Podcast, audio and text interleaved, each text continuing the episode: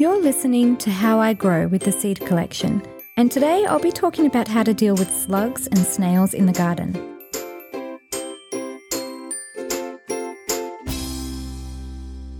Few pests cause quite so much anguish to gardeners as slugs and snails. The damage they can cause to your plants is swift and decisive, often wiping out a whole row of seedlings in a single night. However, there is plenty you can do to keep the population under control. You don't need to resort to the dreaded snail pellets, which can cause so much harm to benign wildlife. First, it's helpful to know exactly what you're up against when it comes to these annoying slimy creatures. Both slugs and snails are in the gastropod mollusk class of animals. But despite their similar appearances, they're not very closely related, and there are countless species of each, even within their own groups. Of course, the most obvious difference between the two is that snails carry a shell, while slugs do not. But in terms of size and colour, there's such a wide variety both within and between the two families. Nonetheless, their behaviours and control methods are broadly similar enough that they can be grouped together in terms of being garden pests. It would probably be easier to list the plants which are immune to slug and snail attention than to mention all the ones at risk. They tend to ignore highly aromatic herbs like lavender, as well as hairy stemmed flowers like geraniums. They'll avoid euphorbias wherever possible and tend to overlook ferns while they forage for food. But beyond this, virtually any tender young plant will be on the menu, and plenty of older ones too. There's no sure way to control slugs and snails, and for many gardeners, it becomes almost a sport to find new and ingenious ways of deterring them. However, here are seven of the most common methods which are known to work at least to some extent. Number one, remove hiding places. Both slugs and snails thrive in dark and gloomy corners, particularly ones filled with damp and rotting organic material. And although you'll never remove all of these spots from your garden, keeping the areas surrounding your important beds clean and tidy helps to keep slugs occupied elsewhere. Number two, encourage birds. As with so many pest problems, making your garden attractive to local birds is a great help in dealing with gastropods. If you haven't already, install some bird feeders and baths and try to keep them filled. With luck, the birds will arrive for an easy main course and take a few slugs and snails for dessert. Number 3. Raise chooks or ducks. If wild avians don't provide enough air cover, consider raising chickens or ducks if you have the space. They rate the slimy mollusks as a delicacy, but be aware that letting poultry roam your garden can be just as destructive as the pest problem you're trying to cure. Number 4. Nocturnal collection. As you're going about your gardening activities, it makes sense to deal with any slugs and snails as and when you come across them. Either collect them in a bucket and transfer them far away from your patch, or, for the less squeamish, a stomp with a heavy boot is quick and often more effective. Unfortunately, this will only be scratching the surface. To really do some damage to their numbers, make nighttime patrols by torchlight to surprise them as they feed under the cover of darkness. In particular, check out beds with plenty of young, fresh seedlings, as well as areas you've recently watered, and you'll be certain to find rich pickings. Number 5. Set traps. To make collection easier, there are two types of traps you can lay. The simplest is to leave halves of orange or grapefruit peel dotted around the problem areas, cut side down. Slugs in particular will be attracted by the smell and will slime their way inside to feed on the fruity pulp, making them sitting targets. A second method, now a firm part of gardening lore, is to lay a beer trap. These are hugely tempting to both slugs and snails. The basic idea is to bury a deep saucer into the soil so that it's level with the surface. Then add a centimetre or two of beer to the bottom. The yeasty smell will draw the creatures in, but after making an accidental splash, they'll be unable to escape.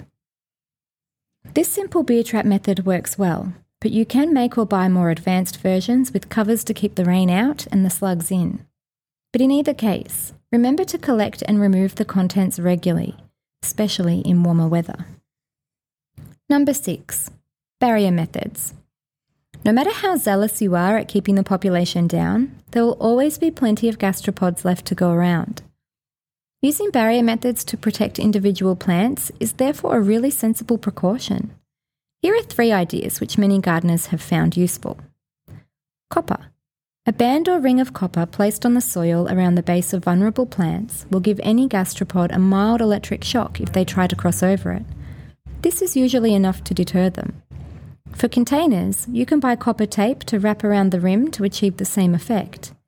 However, in both cases, if any part of the plant bends down and touches the ground, the copper protection will be null and void. Grit, sand, or eggshells. For a less electric method, simply sprinkle rough grit, sharp sand, or crumbled eggshells around the plant's bases. This covering will hopefully be too uncomfortable to crawl across, although success rates with this will vary. Diatomaceous earth. A more dependable variant on grit or sand is to use a substance called diatomaceous earth. This is an organic product made from tiny fossilized seashells, and on a microscopic scale, it's incredibly sharp and spiky, Spreading this around your plants should be a highly effective deterrent to the tender undersides of all slugs and snails, as well as many insect pets like earwigs. Number 7. Slug pellets. As a last resort, spreading slug and snail pellets and baits around your garden can be helpful. However, please be sure to use a modern organic pellet based on ferric phosphate rather than a less selective poison such as metaldehyde, which risks harming innocent wildlife. With each of these methods, some people have great success, while others see no positive results at all. But with slugs and snails posing such an ever present problem, it makes sense to incorporate as many tactics as you can into your gardening routine. Now I'm going to go over some of the most common questions we hear asked on this topic. How do I identify if my garden has a slug or snail problem? Identifying a slug or snail issue in your garden involves observing the signs of their presence and the damage they cause. Here are some indicators. Chewed leaves. Look for irregular holes or edges on plant leaves. Slugs and snails typically feed on the softer parts of plants, leaving distinctive chew marks and slime trails. Slugs and snails secrete a mucus like slime as they move, leaving shiny trails on surfaces. Check for these trails on plants, soil, or hard surfaces in and around the garden. Another sign is damaged seedlings. Seedlings are often more vulnerable to slug and snail damage. If you notice small, newly emerged plants being eaten or damaged, slugs or snails could be the culprits. Another thing to check for is hollowed fruits. Check fruits for signs of feeding, especially on the softer parts. Slugs and snails may burrow into fruits, causing damage. They also create irregular holes in tubers or bulbs. If you have underground crops like potatoes or bulbs, check them for irregular holes or damage that could indicate slug or snail feeding. There's also the presence of eggs. Slugs and snails lay clusters of translucent eggs. Look for these eggs in hidden moist areas such as the undersides of leaves or in the soil. Inspect your plants regularly for any unusual signs things like wilting or stunted growth, which might be attributed to slugs and snails. By paying attention to these signs, you can determine if they are causing issues in your garden and take appropriate measures to control their population. Another question we've been asked is Are there specific types of soil that attract more slugs and snails? And the answer to this is yes. The type of soil in your garden can heavily influence the presence of slugs and snails. Slugs and snails thrive in damp environments, so soil with high moisture retention is really attractive to them. Clay soils which hold water well can provide an ideal habitat. There's also organic matter content. Soil rich in organic matter, such as decaying leaves and plant debris, is also appealing. They feed on the decomposing organic material and find hiding places in it too. pH levels. Slugs and snails are generally adaptable to a range of soil pH levels too. However, slightly acidic to neutral soils, like with a pH between 6.0 to 7.0, are often preferred. Conduct a soil test to determine the pH of your soil. There's also the texture. Slugs and snails prefer soils with a loose texture, making it easier for them to move through the soil. Sandy soils will be less favourable due to their drier nature. Mulch type. The type of mulch you use can also have an impact. While mulching is beneficial for moisture retention and weed suppression, certain types of mulch, especially organic mulches like straw or bark, can create more favourable conditions for slugs and snails. The proximity to water sources is also really important.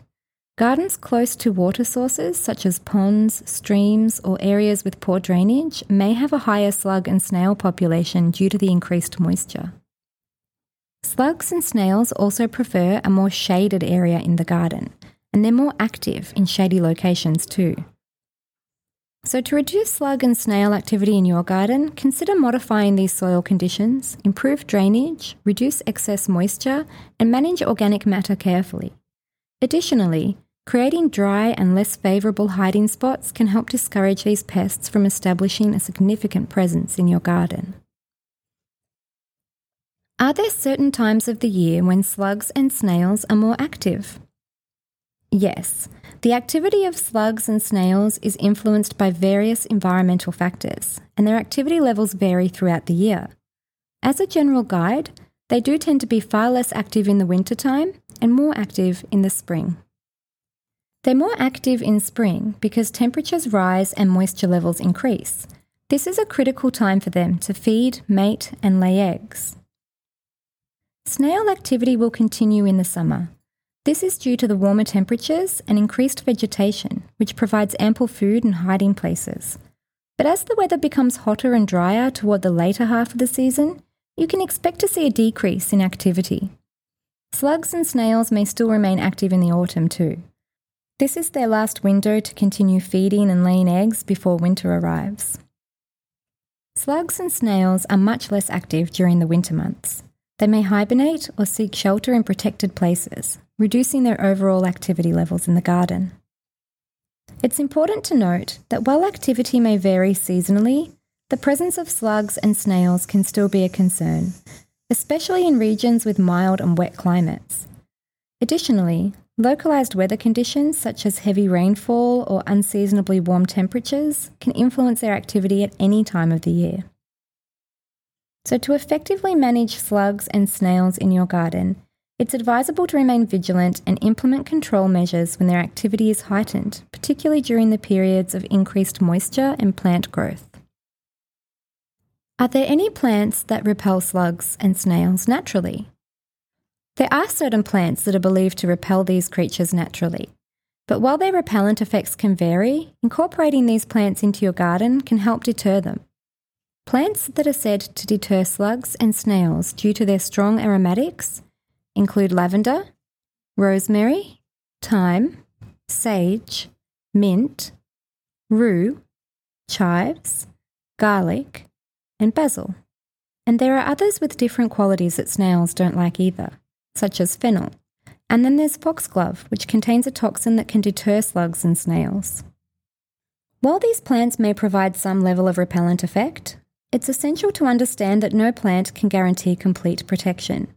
Moreover, individual results may vary, and other factors like environmental conditions, the severity of the infestation, and the overall garden ecosystem can influence the effectiveness of these natural repellents. Consider incorporating a variety of these plants into your garden and experiment to see which one works best in your specific conditions. Additionally, integrating multiple pest control strategies at the one time, such as barriers and traps, can enhance your overall slug and snail management efforts. Can mulching help deter slugs and snails? It certainly can, if you're using the right mulch. Given that these creatures prefer damp conditions, Using dry mulches like straw or wood chips can be really beneficial. You can also create barriers with certain mulches. A healthy garden with mulch can support natural predators of slugs and snails. But on the negative side of things, having mulch that stays moist can actually attract them. So, to summarise some tips choose a dry mulch. Opt for materials like straw or crushed eggshells. Leave gaps. Keep a gap between mulch and plant stems to prevent pests from using them as a bridge. Combine methods. Use mulching along with hand picking, natural predators, and barrier methods for better control. And regular inspection. Check under the mulch for pests during the day and remove them if you find any. By using these mulching tips, you can create an environment much less attractive to these pests.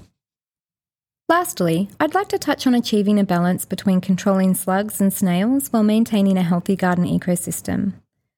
The key is to embrace sustainable and integrated approaches that minimise harm to the overall environment. So I'm going to list a few things that can help in doing this. Number one, respect the ecosystem dynamics. Acknowledge and appreciate the complexity of your garden ecosystem. Understand that every organism, even pests like slugs and snails, play a role in the larger ecological balance. Number two, try to use integrated pest management. Focus on a combination of preventative measures and targeted interventions. Avoid over reliance on chemical pesticides that can harm non target species and disrupt the natural balance of your garden. 3. Promote biodiversity. Foster a diverse garden environment that supports a variety of plants, insects, and other organisms.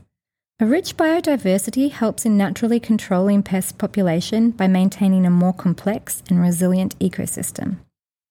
Number four, minimal environmental impact. Prioritise methods of slug and snail control that have minimal environmental impact. This might involve using physical barriers, natural predators, and organic solutions instead of harsher chemicals that can be harmful to beneficial insects and soil health. Number five, observation and adaptation. Regularly observe your garden to understand the dynamics between pests and beneficial organisms. Be willing to adapt your strategies based on the changing needs of your garden and the effectiveness of different control methods that you're trying. Number six, Sustainable practices. Try to implement sustainable gardening practices, things like composting, mulching, water conservation. These practices contribute to the overall health of the soil and plants, making them more resilient to pest pressures. Number seven, remember to coexist with nature.